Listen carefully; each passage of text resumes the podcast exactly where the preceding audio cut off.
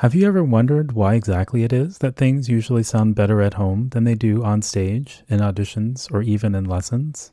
It's easy to chalk it up to nerves or assume that you just have to practice more or get more performance experience. And sure, those things certainly are part of the puzzle, but a lot of times that's not really the true root cause. If you've been confused by the inconsistency of your performances, I put together a free four minute quiz called the Mental Skills Audit which will help you pinpoint your mental strengths and weaknesses and figure out what exactly to adjust and tweak in your preparation for more consistently optimal performances. You can take the mental skills audit online at bulletproofmusician.com slash MSA. That's MSA for mental skills audit. And again, it's 100% free and it'll take just four minutes to get your results emailed to you as a PDF.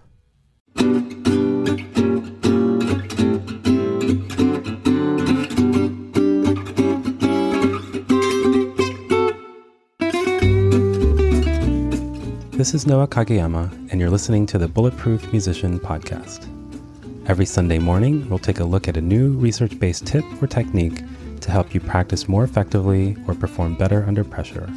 And on the first Sunday of every month, I'll have a guest from the music, sport, or research world who will share their insights on how we can all be a little more awesome in the practice room and on stage. Today, I'll be chatting with cellist Natasha Brofsky and violist Roger Tapping who have both had distinguished performing and teaching careers and are currently on the faculty at the Juilliard School. I initially reached out to them because I was curious to learn more about how they each approach learning new music, specifically to see how similar or different their approaches might be, given that they first met when playing chamber music together and have been a part of each other's lives for over 25 years. Though the conversation began here, it continued on into many other interesting areas and Natasha and Roger shared their thoughts and insights on topics like managing nerves, cultivating patience in the practice room, ensuring we don't bake fear into our practice, and being a parent to musical children. My wife is a pianist and we met early on in college. So so back in those days we'd be practicing or rehearsing and often we'd get kind of bored or tired of practicing and rehearsing and so we'd start debating various silly things like whether it was better to be a violinist or better to be a pianist, which instrument was more difficult, and um, eventually sometimes more meaningful things like what was the best way to learn new music. So her tendency was always to start by studying the score and noodling around a little bit to get some of it in her fingers. And then eventually she'd start listening to more recordings and so forth. But for me, and I don't know if this was my Suzuki habits or not, but my first step was always to start with recordings and to get it in my head first and then start to get it in my fingers and then go to the score only after I'd gotten a sense of how it sounded and how it felt. And and obviously there's no one single correct way and there are pros and cons to score first and recording first. And it depends on how much time you have and et cetera, et cetera.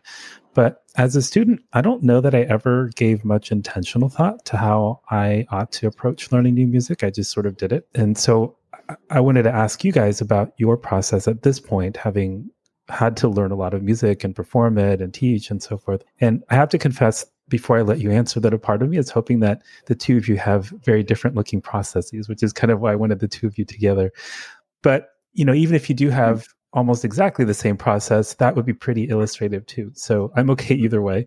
But yeah, when presented with music that you've never played and maybe have never even heard before, mm-hmm. how do each of you approach learning it?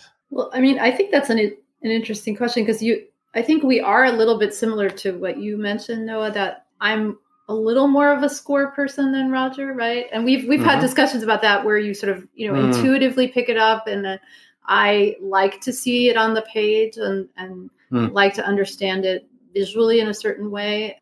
Not exclusively, I will listen a little bit. I, I listen like once maybe just to get a if I can't understand it or get it into my ear from the score just once and then I'll stop listening and really look at the score. When you say we're different in that way, in some ways, but it's it's hard to generalize because I think we both came from families in which there was so much music in our backgrounds, on just on all the time. Mm-hmm. Our parents listening to music all the time, and we did too. And so, you the question was if you really don't know what something sounds like, what would you do? And actually, in the the music we normally find ourselves coming to play, there's so little actually that we've never heard in some ways at least that's been my experience through life. So when I there are some quartets that I hadn't listened to before I played them. And if it's, here's the thing, if it's in a sort of language that you already know, in other words, it's not too complicated, it's not by a composer whose music you don't know, or it's not too modern, then my instinct, I think, is that you sort of, you do have this sort of sense of being able to understand it through playing it in a certain sense. And I, it's nice to have the sense you're not going to make too many decisions before you. This is in the field of collaborative playing. This is, and most of what we do is collaborative. But I mean, let's say in a quartet or trio situation, there's a sense in which I've got one view. I'm going to put one side of this, which is I think composers themselves, especially way back when people starting to write chamber music, they would have they would have expected your first encounter with the music, in fact, to be sitting looking at the music and playing it with others. I mean, you wouldn't have had scores. I think towards the end of Beethoven's career, they started to make scores. But up to that point, so you sort of had your ears out for what the other people were doing and you'd reach out. But as I say, this is for music in a style and language that you already understand. And it's a different answer than if you're playing something that's just, you know, quite recently been written. I mean, there may be recordings, in which case it's so useful to be able to listen to something ahead of time and indeed to look at a score and work out before your rehearsal and be professional about it, sort of who am I playing with, where are the melodies, things which it's much harder to come to if you don't know the language of the composer. Yeah. Would you, how would you I mean, put that? well, that's. I mean, I, I agree with with, that? that? but I think I think for me, it's always I sort of love. Looking at a score because I think sometimes I I may have learned even if it's music that you know Beethoven or something, I might have learned it in my ear from certain recordings that I listened to over and over again as as a student and and a child, and then I look at the score and say, well, actually, that's not the balance that really that Yeah. really should be there or you know you discover new things. Um, my father was also a musicologist so i think there's a little bit of an analytical sort of historical bent towards my, my the influence that i had and so like for us when we were listening to recordings on the radio it was always a test like can you say who the composer was or when this piece was written i mean he was, it was always there was always a bit of a quiz going on whenever music was on But the lovely thing was, my father's a complete amateur, and he also did that. But Yeah. he was never he never looked at scores. My father looked at scores But it He was always- scores. Yeah, but we loved it. I mean, he was you know he just saying, "Who do you think this is by?" And it's amazing how often you could sort of get there. And he had a great ear for that, also just as an amateur. yeah But I, I'm I'm just take. It's quite interesting this sort of very first encounter with music. There's a sense in which you probably think the composer might have imagined that's how you would be coming across for the first time, and being astonished by the actual sound of it and the combinations of it.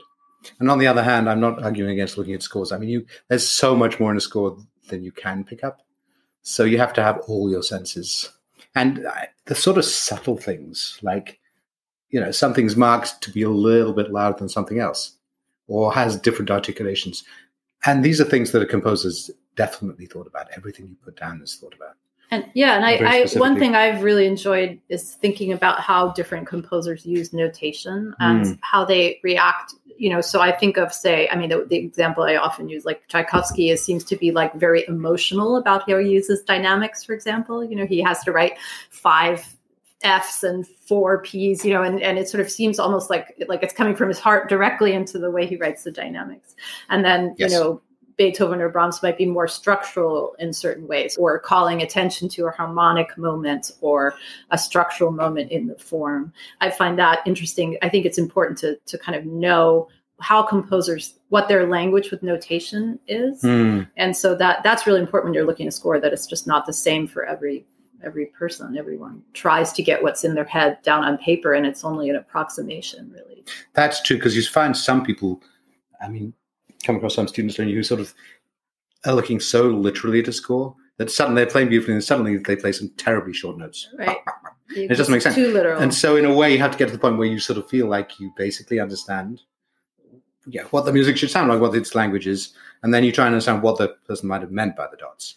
Uh, Right. and it might be that they wanted just a little more spoken, or very dry, but there's had to be a reason. You have to sort of have the motivation. And also that that. they might the composer might have been reacting to a performance that they were hearing like that the, that true. the performer played it too short so he wrote you know lines on the notes and that doesn't necessarily mean that those notes are long so there's a lot of information that you you have to kind of you can't look at it in a in a one dimensional way. You really have to understand what's going on. And I mean, for example, Beethoven being a great improviser, you, there's a sense in which you have to think about the process as well, and and how there's a sort of spontaneity in his composition at the same time as he really analyzed it as well. So there's that tension in the way he notated. So I think you have to have a lot of information in that way, or not, or sort of yeah, when you agree that you and talking about looking at scores, what's fantastic in Beethoven is if you can get to the point, and it's easier these days to actually see somebody's manuscript. Right. Because seeing a Beethoven manuscript is, you actually see some crescendos are really big and thick, right. and he's maybe, and you can see where he's altered them to go somewhere else where he originally thought of, and that. As you're yeah. saying about Tchaikovsky, almost is this like a sort of re-emotional thing going on. That's there. right. Very vivid. Right, like that sort of in the Beethoven cello sonatas, there's a teneramente written like really big on the score, and of Tenderly, course in the printed printed yes. version is tiny, you know, so you might not notice it, but you look at the autograph and it's huge on the page. I mean, Nick Kitchen is doing amazing stuff with that, like looking at Beethoven scores. And, um, the first violinist of the Borromeo Quartet, yes, yeah. he really is. There's so much stuff that you said that I want to follow up on that I'm having trouble in my head trying to keep track of it all. I mean, Yes, because when it comes out of Finale or whatever software is being used to create the printed scores, yeah, it has to be standardized. I imagine, right? They're not going to have like thicker fonts for certain dynamics or certain crescendos, like you were saying, that you would be able to see kind of intuitively in right. in an autograph copy. That's yeah, that's pretty fascinating. Mm. It'd be nice if they included like uh like a copy of the autograph along with the score maybe yes. maybe they do already i just haven't looked at a piece of music for 20 years well I, yeah i wonder how that's affecting composers now because actually yes. we won't be getting their hand handwriting and that i mean it's going to be more standardized in a way i wonder if well their sketches and see sort of what they tried and then yeah sort of yes yeah a lot of that's going to be missing mm.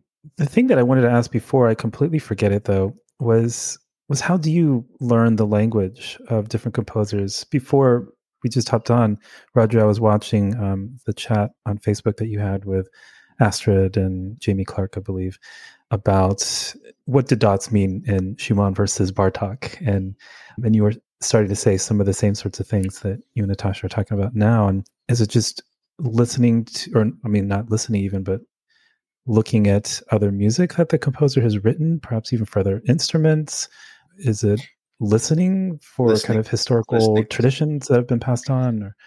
listening i mean if you're brought up well that's not the right thing if you have managed to get to the point where you have listened to a lot of performances of lots of different pieces by the same composer i think the thing that will strike you and it, and it won't be immediate necessarily but let's say let's take brahms which you know we both have fell in love with early in our lives as we were lucky to without even intellectualizing what sort of you're hearing is long, a lot of long, beautiful melodic lines, harmonized richly and sweetly. Um, and as you listen to different pieces, of, that's one of the things you hear in Brahms. Very, I mean, there's tremendously strong sense of just sensuous, rich, gorgeous harmony, beauty, beautiful, beautiful for its own sake. And there are many. Sometimes he's delicate, sometimes he's strong, but there's that sort of thing that, and even his his use of instruments and the way he will give you sort of beautiful singing violin lines and the way he uses the wind, and without intellectualizing, you will sort of begin to recognize those sort of hallmarks. And if you listened to Brahms and then you listen to a Haydn quartet, you you don't really even need to intellectualize at all to hear that you're dealing with different textures, different harmonic languages, different melodic languages. But yeah, I mean, I would add on to that? that. Well, I I would just say that one thing that I've found really fascinating, and maybe it's my father's influence in this sort of this historical side of things, is that I I love to read contemporary accounts of the composers themselves. And so when I like the famous Brahms example is this pianist who studied with Clara Schumann, Fanny Davies, who mm. wrote an account of listening to Brahms rehearse the C minor piano trio and how he took time in certain places when there were swells and how his approach, you know, and so I find those kind of things very enlightening, actually. Yes. So I enjoy reading. Yeah, that gives you a sort of license, doesn't it? It sort of yeah. tells you what what the values were in those times. Yeah, exactly. And that and that especially a, a, the sort of performance practice. But there's something about that. But then there's the underlying, what's the word? The nature, the content of music. Right. Which the more you listen, the more you can sort of just distinguish between Brahms does just sound different, has different textures, different harmonies than Beethoven, even though he loved him so much. But I think in terms of students, often when we are coaching these pieces, I almost feel sometimes like you have to give them permission to be flexible. Like they're they've almost become so literal and, mm-hmm. and sort of giving them say, look, you know, this needs to sound spontaneous, this needs to sound mm-hmm. flexible and free. And so I find that I'm often sort of giving permission to to explore in that way. It's an interesting thing that in a way the, the way you respond as a musician to music has so much to do with the actual harmonic content in it. And and so what sometimes happens, you, you can take a sort of complicated piece of music with lots of instructions how to play it. In a rehearsal situation, you can take away those instructions how to play it and simply play it slowly and lusciously, even if it were a fast and vigorous thing. And in doing so, you discover just by looking for it that it's full of sort of interesting harmonies and melodies and combinations. And that also, because you're a sensitive musician, sort of leads you to play with certain sort of colors in your sound and listen for who's the, the main voice and things like that. And so there's quite a long way you can get just understanding the content of the music even before you're told how to play it. Does that make sense to you? So you're sort of following its shapes and developments harmonically. And I might be misunderstanding what you had said earlier. I just want to make sure to clarify. If I understood correctly, I got the impression that, that yes, you look at the score, but there are sometimes things that aren't apparent just by looking at the score that you discover when you're playing with one another that you then have to relook at the score to kind of make sense of what it might actually mean is that kind of what you guys were saying yeah i think certainly at the detailed level that's very true i think if you take a sort of something that is a language that we can easily understand i mean let's say it's in harmony we understand and so on and so forth then the things you're more likely to notice in score which you don't notice just by playing are the more subtle things like the slight differences in articulations. That's partly true. It might also lead if you're a little puzzled. What should I be listening for here? Because maybe you've been following a melodic line and then you're not sure where it goes. And that's a great place also to get out a score and really trace it. And just that sort of visual aid is, is crucial to that. But I also find that that I we had sort of in our sort of preparation thinking about your hmm. possible questions, Noah. And I know you work a lot with the stage, you know, fright and all of that. And and one of the things that I found has really helped me is is that if you're on stage and you're actually you know so you can get on stage and you can be kind of in your own head and and really like fearful and at that moment you kind of close down and you stop listening so if you just really focus on listening to the whole score and not just your own sound but everything mm. that's going out your sound in combination with other yes. sounds that I found to be very helpful when I'm nervous on stage, getting me, I need to get outside of myself and into mm. a hmm. bigger place. So if I've done the kind of preparation where I've both been listening in very imaginative ways in my rehearsals and my preparation and also visually looked at the score both that gives me that much more to hold on to when i'm on stage if i'm nervous there's a very nice quite new book by ed klorman about the sort of origins of chamber music from the classical era onwards.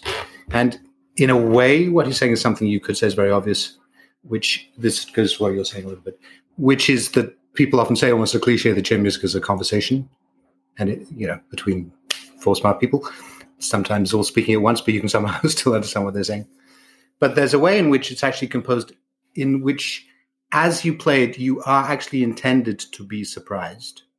So you're playing a melody, and if it were not for the fact that the viola player suddenly played a D flat, ah, you would sort of play it quite innocently. But the fact that something happens changes the way you play it. And this is, it's almost like it is a little drama. And so the more you are hearing those things, listening out and reacting to them, or or something is sort of pretty nice, but actually it's made extra sweet because somebody's playing in thirds with you. That often happens, or sixths or something. And what does that do to your actual sound? And think exactly, thinking of these sort of things, so much gets you out of your own head. And it's how the music was conceived. Yeah, I, I think this is what you're saying. It's kind of reflecting on my own experience. Hmm. When I was focused on technical accuracy, hmm. I do remember nerves being a lot worse. But when I actually started understanding what to look for in music and in the score and what to think about in hmm. advance, what decisions to make, where I was more kind of excited about oh, you know, there's a really cool kind of dynamic contrast moment coming here, or there's a particular kind of vibrato that I've worked on that I think is really meaningful here, et cetera, et cetera, which was not so dependent on a particular very narrow kind of technical accuracy. I do remember being surprised that I wasn't nervous in the same sort of way. Mm. Um, is that I'm assuming what you're speaking to a little bit? Yep. Yeah, absolutely. There's a funny story that the great Canadian pianist Glenn Gould writes about, which may seem like a strange story, but I took a sort of lesson from it, which I think was the lesson he was intending. He said he was trying desperately to learn a bit too quickly a very difficult Beethoven sonata, and he was struggling to sort of find the technique. But he practiced and practiced and practiced. But when he played it best was when somebody came in and um, started making a big noise in his room. I think somebody vacuuming. was vacuuming or something, and then he found he could play it, and it, it, and it made him realize that there was some sort of distraction you could do from the actual physical thing. he went, and so what I took from that, and I think that was his intention. I remember a sort of passage that used to scare me quite a lot in a particular quartet, and the cellist plays alongside. I have a harder thing, and the cellist has boom, boom, boom, boom, and I have do do do do And I discovered that if I really listened to the cello part and imagine I was playing it, because I'd practiced enough, you know, it was there. So you sort of, it's like how you go beyond even trusting yourself to actually distracting yourself because actually the body has learned how to do it. Is that a good way to put it? Yeah, for yeah. sure. So if you can sort of access that, it's good. For me, I found also just that there's such a nice virtuous circle with teaching because mm, yeah. when you're teaching, you're sitting outside and you're yeah. you don't have the nerves of having to physically execute it, and you you're hearing what the essence of the piece and what's important and what's important to bring out, and so that sort of objectivity in a way I found very useful when I go back inside and play from the inside mm. for that reason. Mm. That's actually one of the reasons why we tend to choke under pressure uh, to Roger's story. When we start either consciously monitoring motor yeah. movements that have already been mm. learned at a pretty high level, or even worse, try to consciously control those muscles that we don't normally think about. Just like you know, we don't think right. about walking or sitting or anything like that. But once we start being self-conscious about it or trying to control things, that's when things start falling mm-hmm. apart. And so, so yeah, being able to distract yourself in a musically productive way mm-hmm. seems to be one of the keys to being a little bit more resistant to choking. So, right. to your question about how much to listen to music, though, in learning something, I sort of, I must say, I have contradictory thoughts about this because, as I said, I mean, we both were situations where we listened to so much music as kids that a lot of the music you're going to learn you have sort of heard already. And on the other hand, I've also been mistrustful of the idea of deciding to listen to a, a recording before I start to play it because yeah. I don't want to be my relationship. I want to be between me and the composer, based on also you know just enough ambient knowledge of of language and so on. But I've more recently, maybe not before first playing something, but I've more recently gone back to wanting to sort of hear how other people tackle the problems and and just sometimes I'm listening to a score and thinking, well, not do I like it, but like, what would I do? It's a funny. You, you you can listen in such a way that you're not being influenced unduly. You sometimes feel that that's the danger. The students, if because I'm sure we both had experience, people come in and play something, and they've actually just been listening to one recording, they're trying to copy it, and actually that could be pretty successful, but doesn't feel quite like the sincere way to go somehow. It's not your own response. So listening in such a way, you're thinking, well, what could I do with this? What do I like? What I don't like? And that's an important part of it. Yeah, I think, of course, one thing that's funny thing that's happened with us is that we because we're spending a lot of time well performing but also teaching a lot and analyzing performances and listening and thinking well what could i do better with this and what you know how could i and so sometimes we will put something on, and I'm much worse about this than Roger. Like I'll much, put something on, and I'll start like analyzing, like, oh well, you know, it's a little too much vibrato there. It could have been, you know, the phrase. I don't really like that phrase, and so then I actually can't turn off that teaching kind of brain. I can. So sometimes I have to just listen to something outside. I can't listen to, you know, a cellist, or I can't listen to something that's too close to home because I. It's very hard for me to turn that off you are more able to turn that off. I'm not able. So sometimes like he gets mad at me because I'm just like ruined the piece, you know, because like, I'm just. Oh yeah, it is a bit attitude. Yeah, which I hadn't noticed before. Yeah, yeah. yeah I'm a bit more of an amateur in that way. I do want to come back to the teaching thing in a second, but this is more kind of a practical question about the listening. Because I remember a masterclass where Leon Fleisher was talking to this group and said that, mm. you know, sometimes it's it's like you were saying, too easy to get overly influenced by the traditions of how something has been played over the mm. years without really questioning whether that's what the score mm-hmm. suggests. Yeah. And, you know, so one person plays Tchaikovsky concerto this way, and then a generation of people listen to that recording and then start playing it based off of that auditory kind of model and then yeah. other people start playing it off of that so it's like the game of telephone where suddenly yeah. it's not necessarily even close to what was originally in the music yeah. and so he said yeah sometimes you look at the score as if you've never heard it before and you might find that it's a very different piece than the one that you think you know. And uh, i'm curious about that in terms of how do you balance that but also uh, on a more practical side like when you're talking about this listening like do you listen to it sometimes without the score sometimes with the score? Like does it matter which? Is there a reason for one or the other? Well i think if you're really functionally deciding you're going to try and learn something by looking at the score and you want to look and listen at the same time i think yeah i agree with that um, if that's the process you're in there are lots of different ways i think if you have the luxury of a lot of time and you're just going to be able to listen to lots of different recordings or something or over your life you have happened to then you don't by any means have to be looking at a score for that to happen. Yeah. But I think to answer your question, Noah, about how things get so distorted over time. And so I found it really yeah. interesting to, you know, when then you did say Dvorak concerto and you go back and look at what actually he wrote, how things have gotten distorted. If you look at it not like a cellist, but really like a composer. Like ask yourself why questions. Why would he have written yep. that texture there? Yep. Why did he put an offbeat there? What does he, you know, what does this mean for your part? I find that those are the kinds of questions that I ask myself and my students, That's which, right. you know, how are these other parts, as Roger was talking about earlier, affecting your part? And so you're looking at the score for those reasons, actually. Yeah. Thinking more like a composer than a, than a performer. Yes, and also more like an actor. Because, I mean, I, I think you people use the word motivation when mm-hmm. in rehearsal as an actor. Right. And so you have to know why you're saying these words and why you're saying them the way you're saying them. I think you can assume that the composer assumes that you're understanding them and you're not just doing what's written on the page. I remember seeing some sort of estimate once that even a piece of Mozart, like about 90% of what you do isn't actually exactly written down. I mean, nobody's telling you exactly how to phrase things. Yeah. Um, because we all sing with phrasing. And also, or even to yeah. balance things. He doesn't say the first violin should be more than the viola, but if he's got the melody, you know, you're listening for these things because that's what you're listening for. And I mean, I remember my colleagues uh, that I played with in the Peabody Trio for so long would always bring up this example of, you know, nobody thinks of a melody with bar lines in it like you don't you don't imagine these yeah. arbitrary lines you know like you, you sort of have it in your head and then you think okay well how can i write that down so it's like we're i think that's why probably composers in the 20th century started to do away with bar lines and just write in different mm. notate in different ways but it's sort of it's your job arbitrary. and you could call it interpretation because it's a sort of posh word but it's sort of your job to really feel like you've come to an understanding of why the markings are there why the dynamics are there and you could have different reasons for it, but you need a reason. Just as an actor needs to know why am I saying these words? I'm not just technically doing something, but I'm feeling sad when I do it, or I'm being surprised, or whatever. Every night, actually, night after night.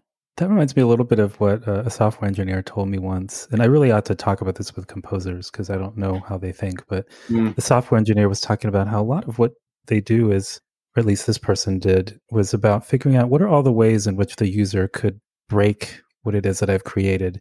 And how do I make sure that they don't, right? So they don't like in a bank web hmm. page, mm. what happens if you put in a negative number, right? Like, oh. is it going to suck money out of the person you're trying to transfer to? Like by accident, they hit the negative sign before I'm going to send $50 to so and so. If they hit negative 50, will it take money? And apparently they found this once in this one particular bank, you know, it was it hadn't been accounted for. And so if you put, I want to send so and so fifty dollars, and you put in negative fifty, it actually took money out of the other person's account oh gave it to you.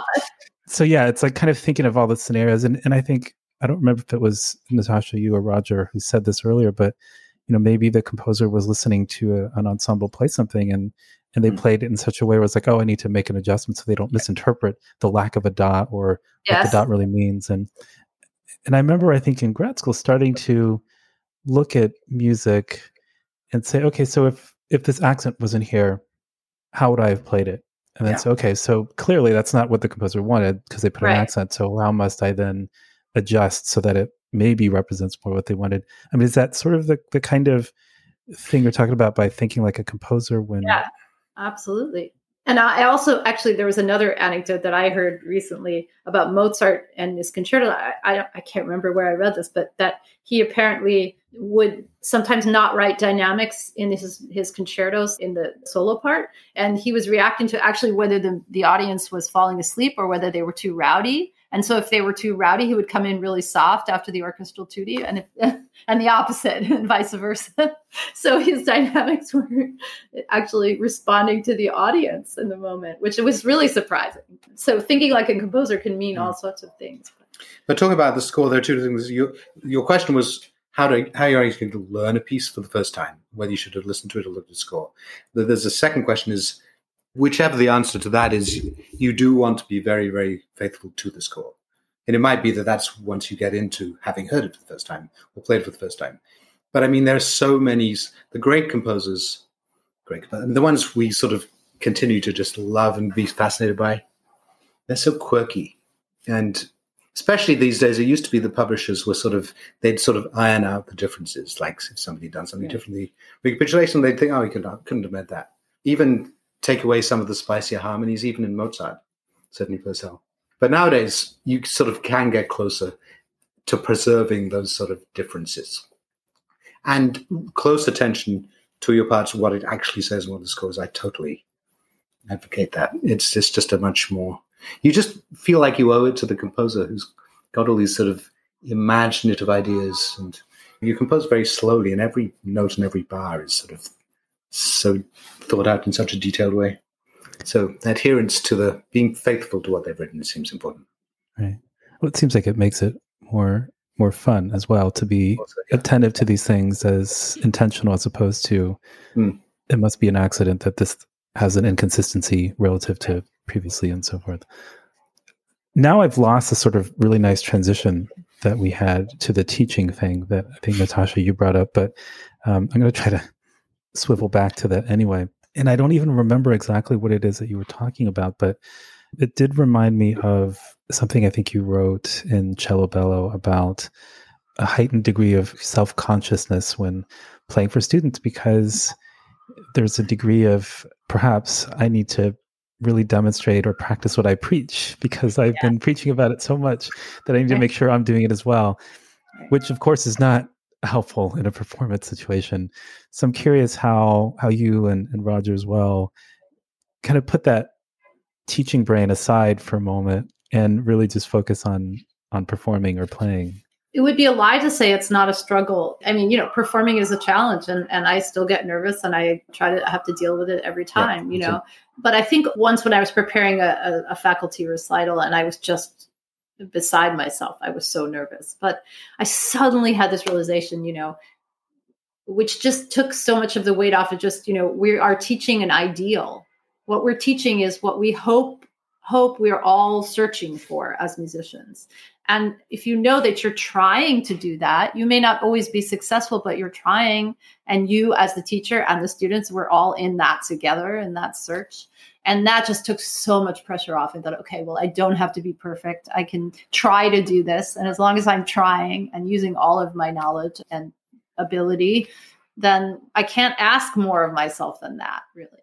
That's helpful. And to yeah. be, and also to be honest with yourself about do you know that you prepared as well as you could. I mean, that's one thing I ask my students, you know, to be honest with yourself when you're successful and when you're not successful in a perform- performance, whether you think you yourself was was successful or whether the audience liked it or not or the critics liked it or not there's a moment where you as an artist have to ask yourself was i true to what i tried to do? Did i work as hard as i could have? Did i really try to play to these ideals? And if, if the answer is yes to that then you can't ask more of yourself you know? So that was really my kind of moment of realization that took some of the pressure off. It didn't make it like easy. I mean, I didn't waltz onto the stage and great, you know, but but it it did it took a little bit of the edge off, and I was able to kind of just at least get some perspective and allow myself to enjoy the performance even more. Mm. So I feel like that's a pretty huge mental paradigm shift, though, in that it doesn't. Even, I'm assuming maybe it even teaches or changes how you approach teaching and how you engage with students and that you're not making yourself out to be this expert who's arrived at a destination, but one who's still learning and, and mm. on the path to mastery that you know you'll never quite reach, but always continue to to reach towards. It reminds me of a book called Mastery by George Leonard, where I mean my takeaway from it was that it's not so important whether you you know get to the pot of gold at the end of the rainbow. It's just important that you be on the right path, on the path mm-hmm. to mastery. Absolutely. Yeah. yeah, there's this sort of positive feedback loop, as you mentioned before. Because one of the things you find when you're teaching is that if you can get students to sort of channel their own imaginations, there's stuff that happens. Given that they've they've got a sort of basic technique, they've spent the time with it and so on. But I think they discover, and you can see it happen. That then there's an extra sort of transcendent leap that happens when you get them to just imagine what what mood am I making here? What sounds am I making? What do I feel in the music? And to the extent that that can take over from the technical things, that can transcend the technical. And that is something you bring into performance as well. So as you go on stage, I mean, something that helps me a lot is really spending a lot of time thinking, what actual sound do I want to make when I go on? Which is not very intellectual at all, but it's just what do I want to f- feel like? And that translates for me into sort of how I'm putting my fingers down, how my muscles are soft, but it comes from an imagination of how do you want to meet the audience? That's how you meet the audience with your actual sound, your voice. And if you can sort of try to even think about those things even before you go on. And these are the things that we say to our students as well. They're not sort of at variance with each other. So you can sort of learn from imparting that. That that came home to me recently very powerfully when I just two weeks ago I had my first in-person studio class that we haven't had for a, a year. Hmm. And for the students playing, it was the first time they'd played for more than one person or two people at a time. And at the same time, it was also the first time a bunch of us had listened to music together. And, you know, this was just studio class. So it wasn't like finished performances, but when each person finished, there was this that moment of that sort of magical moment at the end when the sound finishes and everyone is just in their listening head and kind of communing with the music. And it was very palpable that that moment of sort of communal listening, that silence at the end. I, I never noticed it as powerfully, and I never felt in a studio class that it lasted as long as it did. And I don't know if that was my imagination or just that we hadn't experienced it together in so long, but it was a really powerful feeling and something I want to keep remembering as we come back into the world, as it were. That sort of sense of of the magic that's created when you have everyone listening together and i think that that's been a struggle this past year in a way that we've had to kind of imagine that rather than experience it yeah because the kind of listening we've done over the last year has been very different there are a couple other things i wanted to ask related to something i saw in the Juilliard Journal, Natasha I mentioned the you know the Q and A's that they do every month or so mm-hmm. are often fun. And one of the questions that you were asked is, "What do you wish you'd get asked?" And you responded how can my child study music? And so i'm curious about a couple things. One just more about that question but also natasha i know that you said your parents were involved in music and roger i don't remember what your family history with music was but amateur musicians and yeah, they did anything but you know, real music lovers and I'm, I'm also curious not just your own experience parenting musical children but what your relationship with practicing might have been growing up as well, and if there's any similarity you see as parents and whatnot. Yeah, because it, it's something that I'm discovering with my own kids and mm. how. Well, I, I, you know, no. What comes to my mind first and foremost in every case is the answer to both how my parents dealt with the whole thing and how we have dealt with our children is choice. So, for example, I mm. think that I mean, what both of our daughters have ended up doing is more towards the vocal side of things. They're they're both singer. They're both singing and writing songs. Yep. Um, and but they did practice string instruments. So yes. our daughter, who was a cellist, you know, she for a little while she was a cellist, you know, and and it wasn't a good thing, you know, because I would be in the kitchen making dinner and she'd be practicing and I'd shout, you know, something from the other room, you know, that's out of tune or do that again or, you know, and it was just a disaster. Like that's just not going to work, obviously. So, you know, I think the fact that they were able to carve out their own sort of that they were very musical and they were very uh, loved it, but they needed to carve out their own space Yep. in their music and their approach to music. So they kind of both found their way to singing, which was we were thrilled by. And I think with my parents growing up, you know, it was always like they knew I loved my cello lessons, but they they were like, you know, okay, if you don't practice, we're not going to pay for your cello lessons. It wasn't like you have to practice, which I wish in some ways they were a little stricter, but but it was my choice to do it, and I think that was Mm. important too. It was my choice to continue. I had to show that if I was going to continue with these lessons, I had to do the work.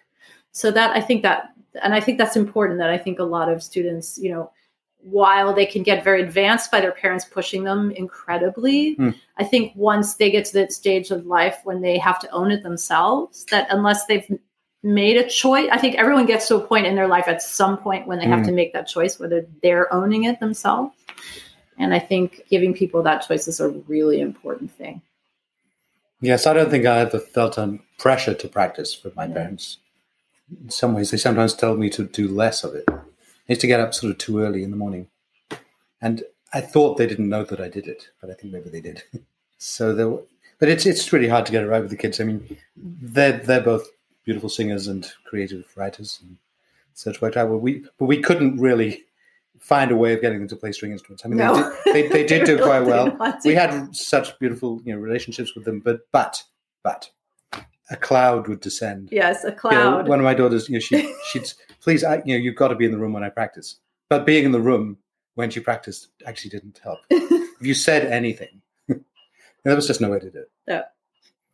so Can, um can I ask how long you tried before you came to the realization that think was a few years it was like a good five to seven years on each in each case, don't you think? String. I guess so. Yeah, I think so. yes Yeah. and they you know they got they they certainly enjoyed some of it and Yeah. learned from it and Yeah. it was all all good Yeah, but actually, recently I think we listened back to a, a performance that our, our younger one did when she was Hmm. about 11. She's now 19, 18, almost 19. And I was like, wow, that was better than I remembered. i think she thought so too Yeah, we all Yes. thought it was better than we remembered. And I thought, wow, that's interesting. You know, that shows you how skewed your perspective is at the time. You Yeah, know, you're it's so true. critical. You want them to do so well, and you just lose sight of, of what they're actually doing Yeah. sometimes. there are no rules. I mean, as every parent knows, every kid from in the, in the same time is d- t- different. from each other, and you know there are no rules. You just have to see what happens. but I agree. I mean, you don't want to force them to do it. Of course, you don't. But I mean, on the other hand, I remember some some friends of mine in London actually paying their. that's really funny. They paid their, their kids to practice, and actually it worked because they went on practicing and they got quite good. But we didn't think we should do that. I mean, I think we we also felt like I mean, I felt we felt pretty strongly that they're just let it like Hmm. letting them give up was not an i- idea. You know that that that, that Well, sense to teach them something that something you work out over a long period was a really valuable lesson. Yeah, you couldn't and easily so give up. It's- right. I mean that they had to get to a certain point and then they could make the choice to decide to continue or not. So we I think we did we definitely helped. especially since that. they had both asked to do it in the first place. Yeah. I think Uh, it's funny. Yeah, our older daughter she, she had those funny words to the little kids, and she would point to the viola case or cello case. and She said "BBs," which was her way of saying music, and she clearly wanted to do it until she actually did it. Now they they both turned out in, as beautiful musicians. Was the singing something that came out of I want to explore something new, or was it mom and dad are expecting me to stay involved in music somehow, and this is the thing that I'm going to do? Or They couldn't help singing. They they were were just singing always singing all day long.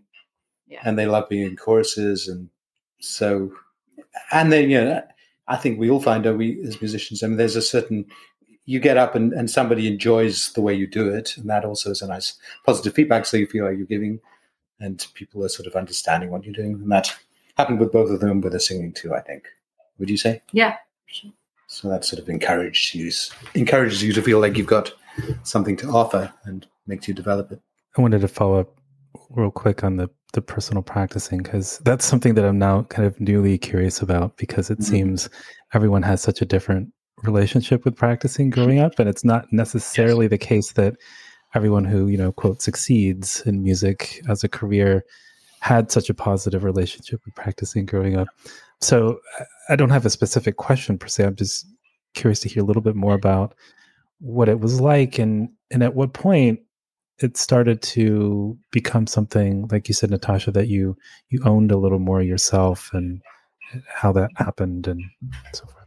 My own experience of this and i think i sort of carried this into my teaching somewhat is that a particular point i was given a piece which is too hard for me but i absolutely loved it it was the Vivaldi minor violin concerto and it was really hard for me but i so much loved it that i spent hours during the summer holiday when i wasn't even having violin lessons just because I liked it so much. And that was my first real sort of primary, you know, I'd practiced a bit before, but that just so I'm always trying to get students to do things that that they really want to play. Also with chamber groups, I mean, something ideally, if it's something you love, and you can sort of imagine the the way you want it to end up in the end, it's such a powerful sort of incentive, isn't it?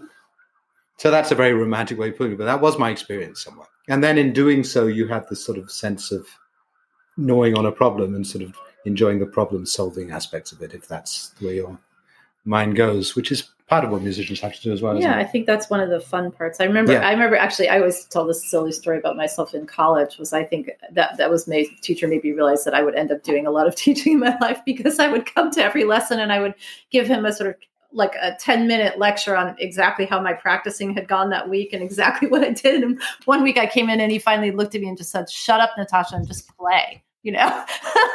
so that was sort of, I was always kind of struggling with that. But I think, yeah, I think I enjoyed the sort of tackling a problem part of it. I mean, loved music. I think I just loved music so much that I just wanted to play, and I was so excited to play these different mm. pieces. But also the the sort of intellectual exercise of, of solving problems and organizing your own time, and I think all those aspects and the psychological aspect, all of it fascinated me. But I think you know we joke about this now about you know just opening up the case, getting the instrument out of the case is a big factor. So we have a joke in our household like mm. if one of us is running around doing other things like putting stamps on envelopes and like clearing up the table by the entrance or whatever, we'll say, "Are you about to practice?" You know, and that's like something that happens. You know, isn't that true? It's just, just getting, getting, it out of the case, is closing the door and sitting down and doing that. And then you really do get caught. You absorbed. get into it. You, you get know, absorbed. But, yeah, but it's that pre-opening the case part that's the hardest door to walk through. I feel like part of that, at least in my memory going back a long time was that I didn't even really know what exactly to do in the practice room. And so mm-hmm. that undefined nature of I just know I need to play so that I get better. And there being no guarantee at that point because they had no strategies as to whether things would get better or not at all, I think was a real disincentive to practicing. I'm assuming that's changed over the years, but right. do you remember a time when you started getting a, a glimpse of, oh, this is what problem solving means or looks like or how I approach it. Do you remember what that was like or like how how did you start like when you work with students and they seem to not quite know exactly what to do in the practice room like what are some of the things you do to help them mm. figure out how to I mean productive? I would say I think it's really important to understand that there's certain things that might go better that day you know that you might work at something and it'll feel better right away and then other things that will take long-term chipping away at. And i think it i think a lot of people don't understand that. They think that either they're practicing the wrong way if it doesn't get better. But what i usually tell them is like if you're practicing you know really analyzing the problem and trying to understand it and working at it consistently over a period of time there are just certain problems that need time. And there are other problems that are solved by a good fingering or a masterful think of your first finger at that moment or think of the interval you know i mean there are little things that help. moment but that practicing is really something that's both short and long term. And I think if you understand that, you've come a long way. Mm. And I think what a lot of the great teachers and players know is that practicing sort of s- slowly but with great care and musical mm. intention and beauty is is a lovely thing in, in itself to do because you sound good when you play slowly and not divorcing it from the music and it's where the really the really good work is done. You sort of take away the muscular tension. It's also true in rehearsing with colleagues in chamber music. You sort of play not so slowly that, as I sometimes say, you fall off the bike. I mean, it's got to have a sort of sense mm-hmm. of it's still going. You know where you're going. You're not analyzing every note because that doesn't even make sense. You're thinking of phrases and colors, but the thing is that it, there's a technical aspect to phrasing. In other words, if you're not thinking about phrasing, then you're also not moving your bow more when you're growing, or you're not deepening your vibrato as you go to a point where you want to bloom. So if you're not doing those shapes, there's at least half of what you should be doing technically isn't even going to happen. That's how I see it. So people who just say, well, learn the notes and then put the music on afterwards, I think are missing something crucial technically. You actually well. have to unlearn if you do it that yeah, way. You just sort of end up just being stiff and just doing the same. So, and that the, the nice thing about that is that it, it's it's good for you physically because you're sort of varying things all the time. But also, it's nice. I mean, you can make the instrument sound good all the time. It gives you this sort of confidence. And also, it teaches you something about flow. I find often that uh-huh. you can practice in mistakes yes. and you actually practice in fear. That's one of the things I've noticed. So, mm. like, you know, if you always hesitate in a place, right? I mean, or play the top note softly because you're right. not quite sure whether you got you're it. and then you keep doing that, you're just yeah. actually reinforcing your your fear. Yeah. So that's important to know. So, sort of just trying to always be clear about. I mean, you know, you, you have to trust that you do. We do all have instincts, as we talked about. If people sing, they tend to sing with phrasing musically. So just listening for that. Am I playing in a way that makes the thing sound musical and natural, even when it's slow? but not allowing yourself to stop. I think there has yeah. to be a time of your practicing where you are analyzing problems and really dissecting what might yeah. be wrong, and then another side of the practicing where you're working on the flow and the continuity. Yes. And I that's something actually I've been working a lot with my students recently because I actually had this realization that all of them were just stopping all the time yeah. when they they never practiced even in a slow tempo, they always, actually, especially in slow tempos, they were never pressing fluidly. And so it wasn't helping them. And then it gives you the time to really isolate because you keep on getting the shift wrong. So go back and actually really fix that problem and then do it in the flow again. You can get the full transcript of this week's chat, plus links to various things that came up in conversation at bulletproofmusician.com slash blog.